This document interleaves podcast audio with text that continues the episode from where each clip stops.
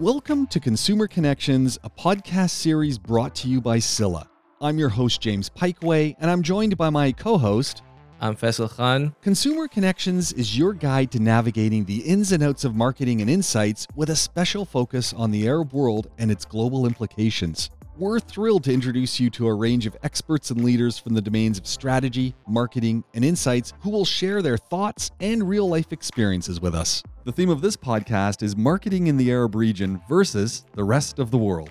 Faisal, who is our guest? Today, I'm delighted to introduce you to Ruchika Kalra, a distinguished marketing and brand specialist. Ruchika has honed her skills across the globe, starting with Unilever and Red Bull in Dubai, then moving to Red Bull's global marketing role in Austria. Her journey continued in London with Reckitt as the global marketing manager for Durex, and presently she serves as the brand director for lastminute.com. I had the opportunity to work with Ruchika during her Red Bull tenure and can vouch for her extraordinary marketing acumen. Beyond her professional accomplishments, she's a passionate advocate for diversity and inclusion, formerly heading the Global Disability Group at Reckitt and co founding Wings of Angels, an NGO empowering people with disabilities. Get ready for an insightful conversation with the exceptional Ruchika Kalra. Ruchika, this is an absolute pleasure to have you on the podcast with us today. I want to kick off with, with a question about your journey so far, because as we've been saying, Unilever, Red Bull, Reckitt and Durex, brand director now for lastminute.com, Dubai, Austria, London. What a career. Walk us through how this has all come about. So, um, if I think of it, some of it were very conscious choices and some of it was life happening.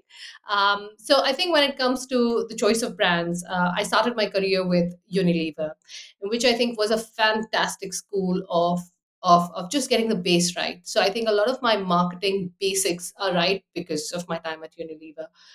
Um, and then and then when Red Bull happened, I think that's when uh, the transformational understanding of brands happened. Because what happens is when you are a big brand like Unilever and you have a lot of money and you have a lot of clout, the way you do marketing is very different from when you're a young brand like Red Bull.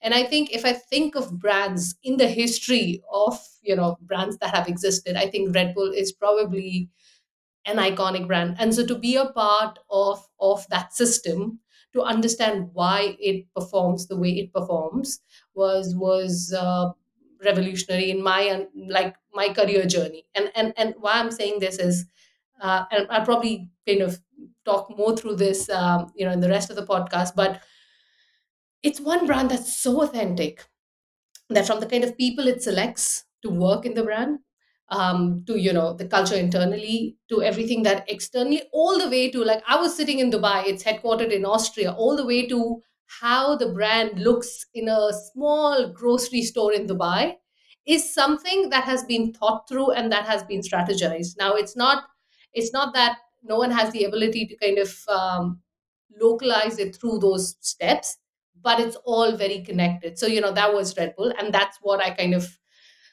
learned through my time at red bull. Um, and then i think um, when i moved on to join durex um, it was again an exciting journey. I think durex was at a point where it was rethinking and reestablishing itself. So i think durex was a very young brand that that did fabulously well. That I mean, still is a market leader across uh, you know some of the key countries in the world.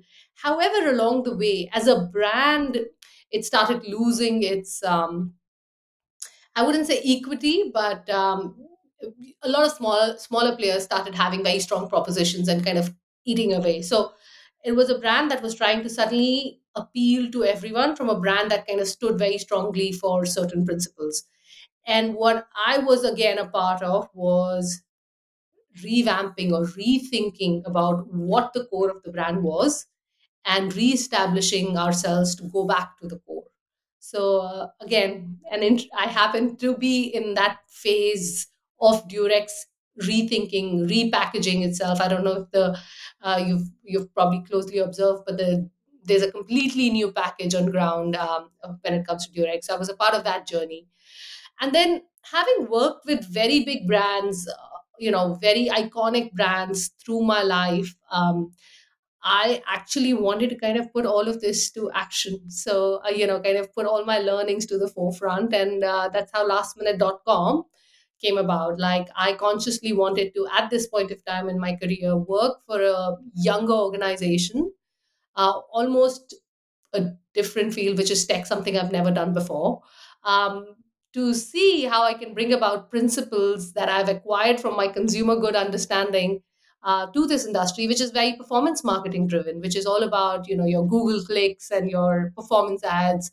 So how do you in an industry uh, which is so focused in performance marketing then kind of come about and and build those strong credentials and luckily for me um, you know i mean uh, again for the understanding of the audiences lastminute.com is not is not a young player in the sense that in the internet world it's existed for about 25 years. And over the years it's been acquired by various travel companies. And over the years it's again somehow lost its um, credentials the as the quirky authentic british brand that it originally was. And the work that i'm doing with last minute in some ways is again very similar to you know picking up the learnings from Red Bull, picking up the learnings from Durex, and kind of uh, applying it here. So that's been the journey in terms of the brand front or the the choices or the the the the, the kind of roles I've undertaken. And I think from a geographical perspective, I mean, Dubai is home. Dubai is where my family is. So, you know, I'd spent I've spent most of my life in the UAE, um, and then uh, there was an exciting role in the global headquarters of Austria um, with Red Bull, um, and and there was no reason to kind of say no to that. However, it was a very adventurous choice at that point of time. Uh, I am married. My husband was in Dubai, and I still remember the conversation when this role happened. So I, I, I asked him. I said, you know, you, what do you think? Should I interview for it? And he said, listen, I mean, it's just an interview. Go for it, and then we'll figure out when it happens and it happened so quickly that actually you know two rounds three rounds of interviews in i already knew it's happening. So i went back. I said you know you still have a job in dubai. This is almost coming through. How do we make this happen? And this was pre-covid. And we you know and, and pre-covid and pre-kid. So you know really adventurous in this point of time. And we say you know he says go ahead take this job in austria. I'll probably find a job somewhere in europe. So not even like you know Austria itself because he he's a he was a consultant at that point of time. He knew he doesn't know the language, so, and he said we'll meet in a new European city every weekend, and then that's what our plan was, you know. And and and and now when I'm saying it out loud, I know it sounds really super adventurous, but we said okay, let's do it. So I reach Austria in this little village. in the middle of nowhere. So I'm talking about 20 minutes away from Salzburg. So it was literally in the middle of nowhere. A beautiful village, but no people around, right? Uh, by myself, and my husband was still in Dubai at this point. So a very early, like it was, um, it was a big shift. I've, I was born in Delhi, grew up in the, Abu Dhabi, Dubai, so lots of people, big city life, to this completely different little town that I moved into. Um, um, so while from a career front, I think it was a very exciting move. Also, very quickly and very early on, I knew that uh, I have to find my way back either into a big city and also find my way back um, to Vikram and I being in the same city. So, from a personal perspective, then London started making more sense. And then that's how London happened. And then I've been here for about, uh, what, a little over three, four, three, four years now. So, yeah, that's the journey on the, the, the switch of geographies. What, what really excites me about this whole story you've just shared with us is the connection to this region and the fact that you're so firmly rooted here. We're really curious how your your experience from the Arab region, from the GCC, has influenced what you've been doing beyond here. So I think I think what you know being based out of Dubai gave me is a very strong understanding of how things work, one from a local perspective and from a regional perspective. Now, what happens is somehow when you move into global roles, um, just from the nature of how most FMCGs are, uh, you know, set up, some of your biggest markets are the European markets or uh, North America, for example. So while there is an extreme desire to amplify and grow in the Middle East and Africa, um, you almost in global roles lean very heavily on um, the local markets for that complete understanding.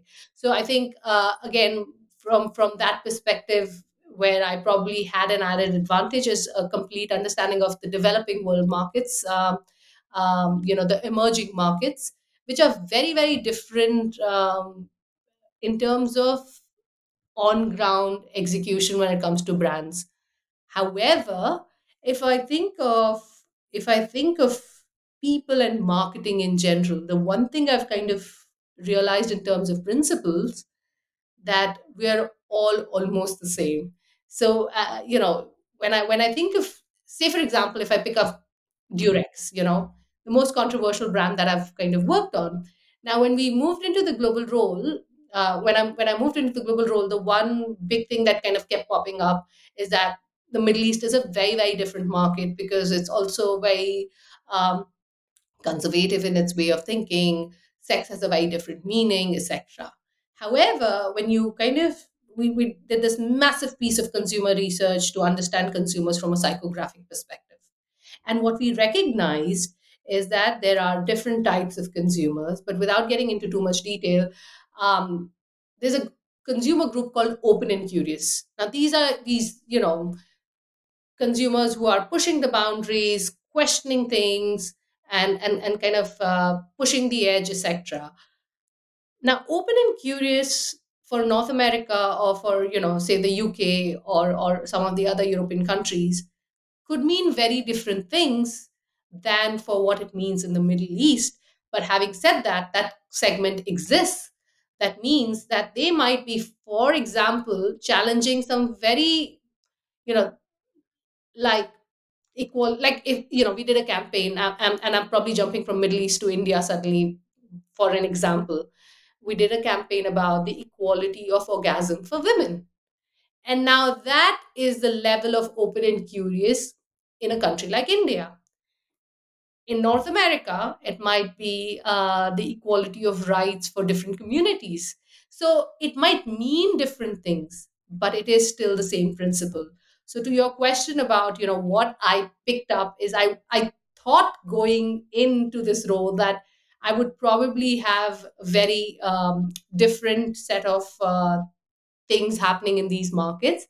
But I think uh, the strength kind of starts happening when you connect all these dots together and realize that the brand is at an advantage when it plays globally yet locally. So, you know. I think that's a beautiful thought, uh, Ruchika, uh, because I think with the experience you've got across different markets, you talked about Indian consumers, you talked about the Middle East, Austria, European, London. I think the basic human insight is is same, right? So a lot of things are premised, like you, the word you use is principles, and the, the, the basic principles, the fundamental principles of human beings, and hence marketing, uh, would be would be similar across. But then is those manifestations that you pick out, those nuances you pick out across the different markets, where you probably kind of make some tweaks around your uh, tactical tweaks around the marketing strategies to kind of adopt to those markets. So I think I think um, what happens sometimes is we we we we kind of segment this you know markets very differently and then start treating them differently but when it comes to data collection i think the the strength lies is when you can overlay the maps or the insights of the types of consumers and say okay what are the commonalities? And then define them as a consumer group. So you know this p- big piece of research that i mentioned just uh, about durex for example it was exactly that. So we the, the research was done across several regions in the world. And then the big challenge back was okay how do we now map all of this together to identify um, you know what are the commonalities and then let's term these consumer groups based on the commonalities versus based on the differences. And then i think if i think of the time at durex or the time at red bull you know what it had was very strong principles of what the brand can do and cannot be touched. Like here i'm talking about red bull right? You cannot for example we red bull were never going to um, uh, researching gives you wings gives you wings is a tagline. But what it would research is what gives you wings would mean for a market like middle east versus a market like north america and it could mean very different things.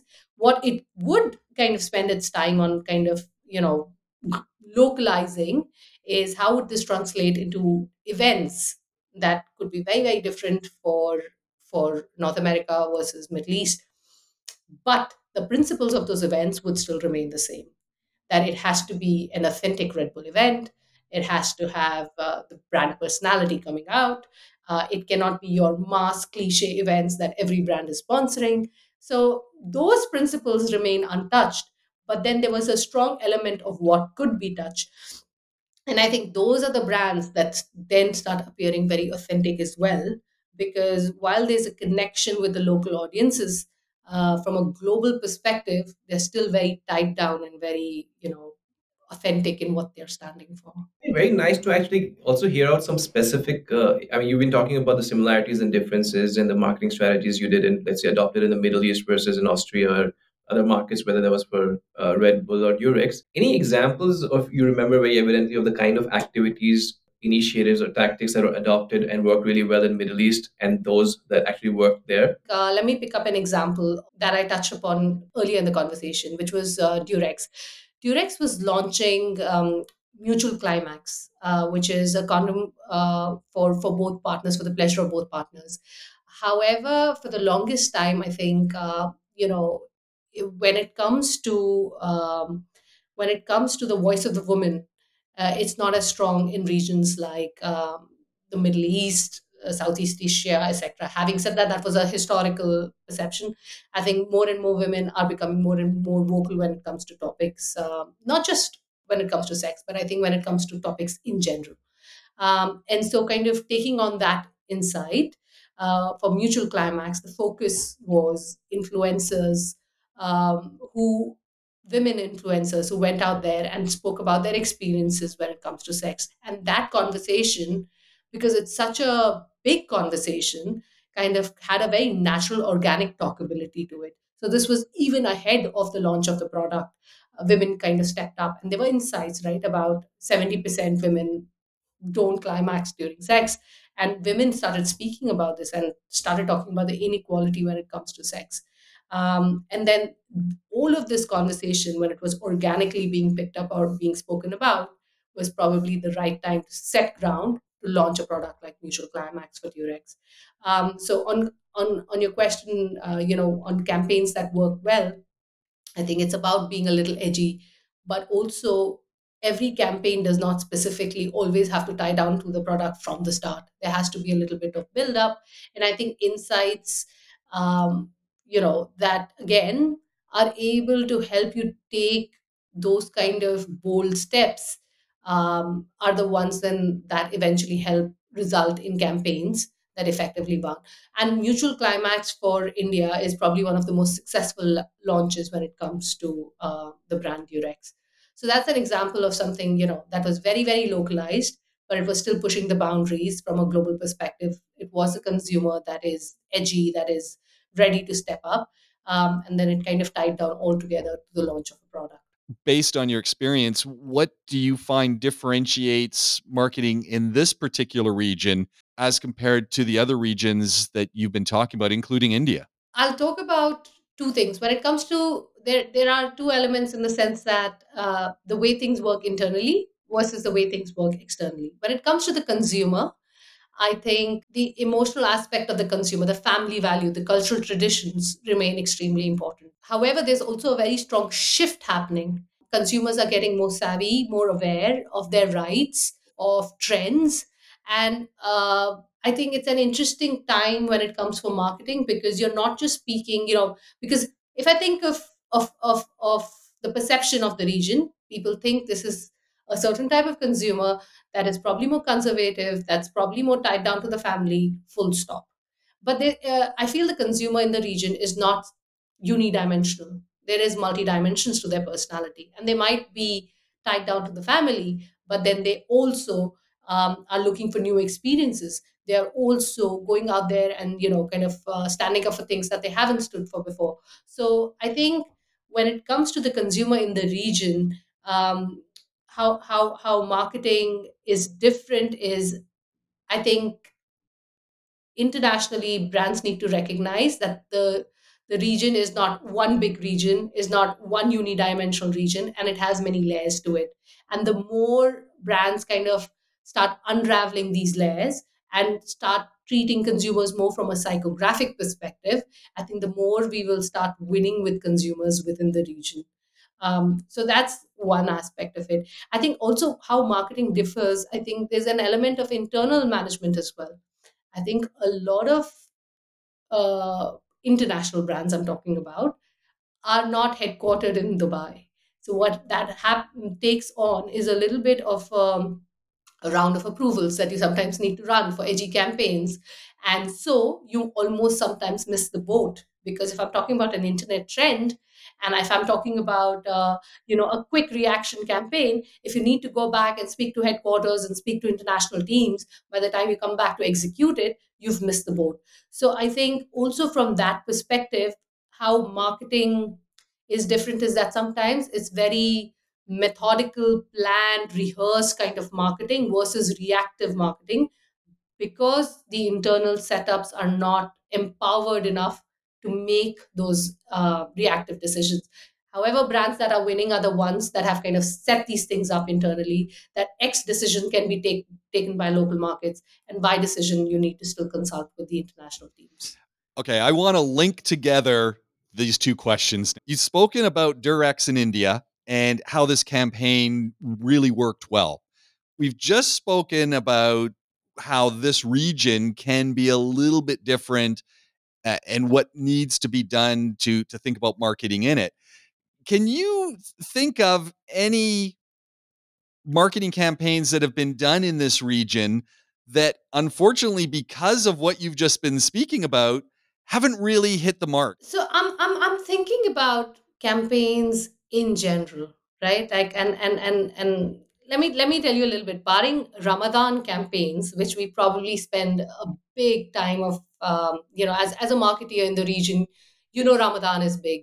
You know, it's uh, you know, an, a time when people go out there and shop. So every single brand definitely have their Ramadan campaign right.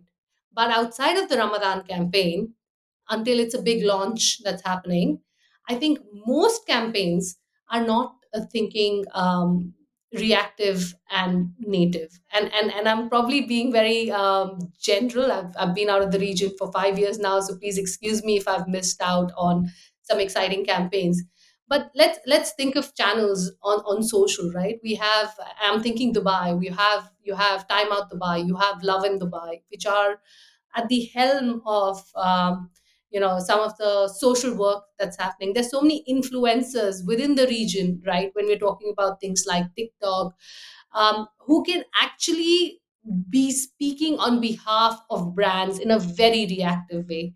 Um, but somehow uh, you know some of those big reactive ideas that are being picked up from social and being converted into products are not happening in the region but are happening outside of the region. So giving you one example uh, there was uh, a vodka and Heinz collaboration recently where on TikTok someone said, you know, this would make a great pasta sauce. And then they both collaborated, picked that up, and came up with a product.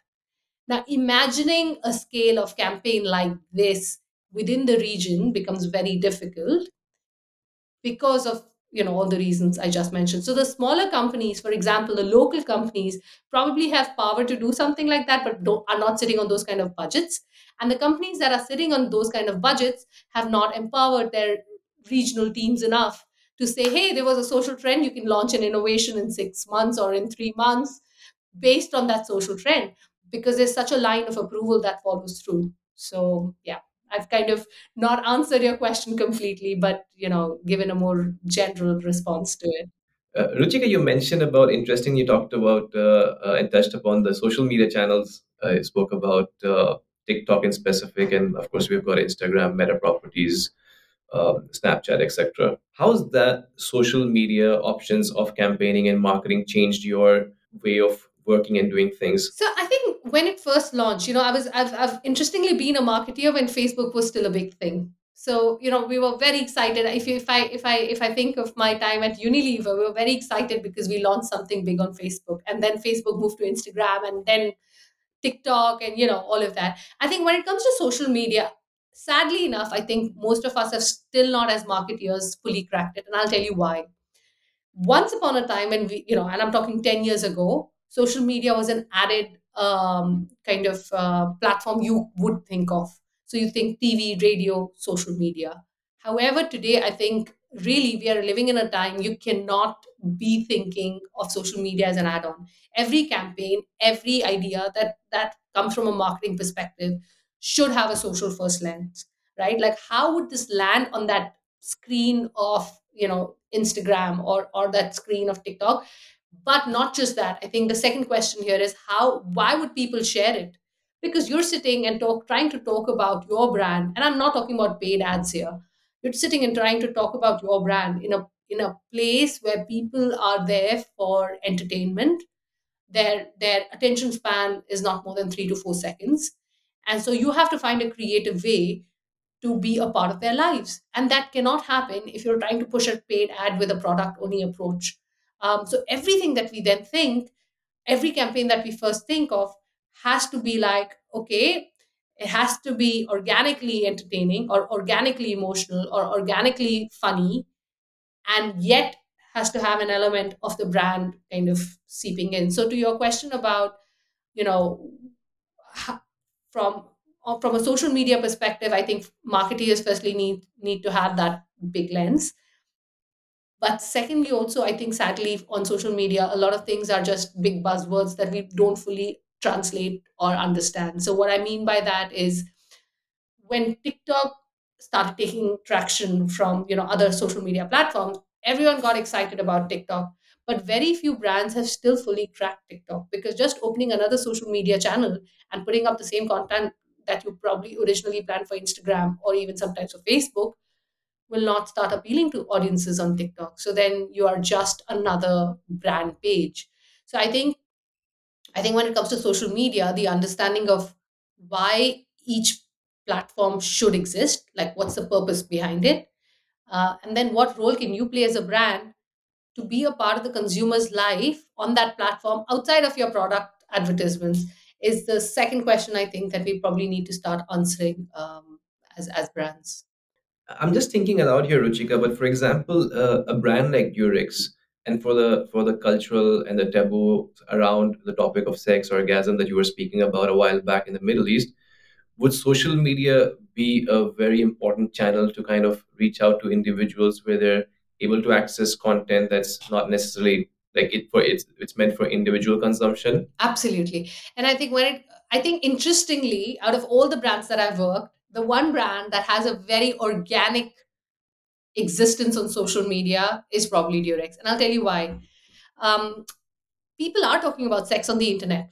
People are talking about sex on Instagram, on different platforms. It's just Durex then starts having a role to play very organically. Um, you know, just talking about social media, let me give you an example. Um, you know, GIFs, Giphy is, is a platform, and brands can um, launch their own GIFs. And uh, again, from an insight, because consumers are talking about sex, uh, when we spoke to Giphy, we recognized that hashtag Durex, hashtag sex are you know often used and gifs are often exchanged when it comes to um, you know when it comes to these keywords. So a brand like durex has such an organic place to play that even without us existing a brand exists. And so it becomes important for the brand to kind of step in and start being a part of that conversation effectively one from a prospect you know from a brand perspective but even from a purpose perspective. Because again this brand has a very strong role to play in the society. Um, sex education is not that predominant. People's perception of sex is so diluted that um, a brand like durex can not just be there to have fun and entertain but also educate and uh, you know uh, and, and that's exactly what the brand has been doing on its social media platforms um, so I think brands like Durex probably have the the easiest, if I may say so, role to play on social media. However, when it comes to a brand like uh, a Red Bull, an energy drink, right? Um, why should people even look at it on social media, right? But that's another interesting example of how they have transformed the conversation beyond their product to the bigger purpose, to the thing that ties it all, which is gives you wings. And literally, if you go to Red Bull social media, you have limited you you you do see the product but you have limited inf- things about the product you have more about you know people jumping off a cliff people enjoying themselves at a party but yet it all happens to kind of tie down and establish the credentials of the brand. And that's only because the brand has been set up in a way that kind of um, does that effectively. Um, so social media has a very strong role to play but most brands don't know what to do. So they either become very functional start pushing their product or they become so emotional and vague without having any credentials completely tying into the brand that they almost lose their way. And the brands that kind of do it well are able to balance the two in a way that they're able to exist in a space where consumers are looking out for it- something completely different, yet are able to become an organic part of the conversation. Ruchika, how how is AI starting to play into what you're doing? talking about AI, I think AI is a new buzzword um, which everyone's uh, kind of jumping on, and I think um, outside of the PowerPoint presentations that we've all been using AI for, I think where AI has started to play a role from a creative perspective is you know supporting obviously in terms of copy, image designing, etc. But I think moving forward. Um, AI will start playing a much stronger role, even in terms of um, assessing and analyzing uh, consumer sentiment. I mean, historically, it was uh, such a big. I mean, if you if you think of sources, you have enough and more sources, right? Like your Amazon reviews are a very deep insight um, uh, already. Uh, if you think of uh, the tech industry, your Google reviews, your uh, Trustpilot reviews are all sharing a lot of information. However, um, from a from a from a insight perspective because it's just so much data converting all of this into anything actionable becomes a lot of manual work. And i think maybe that's why there's been a big gap. So i think moving forward i think i see a lot of consumer sentiment analysis being very real time. And then marketeers taking advantage of that um, to be able to effectively confirm uh, you know the work that they're doing is either making sense or not and hopefully quickly adapt to it as well. And that's a beautiful example you gave, Ruchika, because uh, recently we were doing some work around using uh, AI about uh, on plant based and what people think about plant based. And typically you would rely on social media data, but in this specific case, the most richness of data came actually from Amazon reviews and Google reviews, especially Amazon where they were talking about product specific experiences about right from the taste to the to the viscosity to the aftertaste and and we kind of gathered that in millions of data points and you know whether that's emotions associated or you know what are the kind of positioning strategies what are the white spaces around that specific uh, category it was for, for milk plant-based milk and it kind of threw up a lot of uh, brilliant results and you're right you know so there's so many sources of data and ai can actually tap into whether that's Amazon reviews, Google reviews, ratings, uh, in the travel sector, for example, all your third-party platforms. So there's there's a lot of richness, and I think AI really comes in handy in that. I, I'd like to change gears just for a second because we've been talking about marketing, we've been talking about your marketing career, and built into all this is the fact that you still managed to find time to be the co-founder of Wings of Angels, an NGO that's empowering people with disabilities. Tell us a little bit about Wings of Angels and how you've managed with what you're doing to found this NGO. It's a personal passion project, and that's primarily because my my younger sister, who's also my best friend, um, is a wheelchair user. Uh, my my father has an amput- amputed leg, and um, my mother very closely works with the people, um, you know, children who have um, special educational needs. Um, so, so disability is something that I've seen very closely all around me, and I think Wings of Angels specifically kind of emerged from from our own personal issues of of um, not being able to access places uh, together, my sister and I. And so we decided to do something about it, and that's how Wings of Angels kind of came into play. Um, we then just got a bunch of friends together, walked around the city, convinced people to build ramps. Uh, and then the ramps started popping up. And I think a big, big uh, factor that was missing was uh, the awareness and understanding. I think people think people with disabilities um, is almost a non-existent segment, um, or you know, it um, probably is not something um, that's that's big in terms of numbers, etc. But interestingly, 1 billion people in the world, according to World Health Organization, have some form of a disability, which means if it this was a hypothetical continent, it would almost be as big as Africa. I mean, it would be almost be as big as Africa. Or we're talking about countries like India and China. So we're talking about huge numbers. It's just that you don't see people with disabilities around you primarily because of two reasons. One, because of the lack of access. So if we are not enabling them to go out there and access places, how do you imagine to see them outside? And two, a lot of disabilities are hidden disabilities. So you might not know that this person has a disability, but uh, it exists. So, what I think everyone needs to start becoming more aware of is that uh, it's not something we can shy away from or brush it under the carpets or say, hey, when you visit our restaurant, you know, we'll lift your sister up. That's not okay. We need to go out there as organizations, as uh, individuals, and start spreading the awareness so that places start having all of these accessibility uh, infrastructure in place so that more and more people can actually start living a full fledged life that they deserve to live. Uh, Ruchika, you want to just touch upon uh, the achievements you've managed, especially here in this region? I know there's been a lot of hard work that's gone, and the number of ramps that have been have been you know extraordinary high. So we've managed to build about thousand wheelchair ramps, but I think what what what also uh, uh you know I think we're proud of is I think the second thing that we're currently working on is connecting people with disabilities with the right jobs. So we've started working with organizations uh, when they're open to hiring people with disabilities and then kind of advertising that in our network.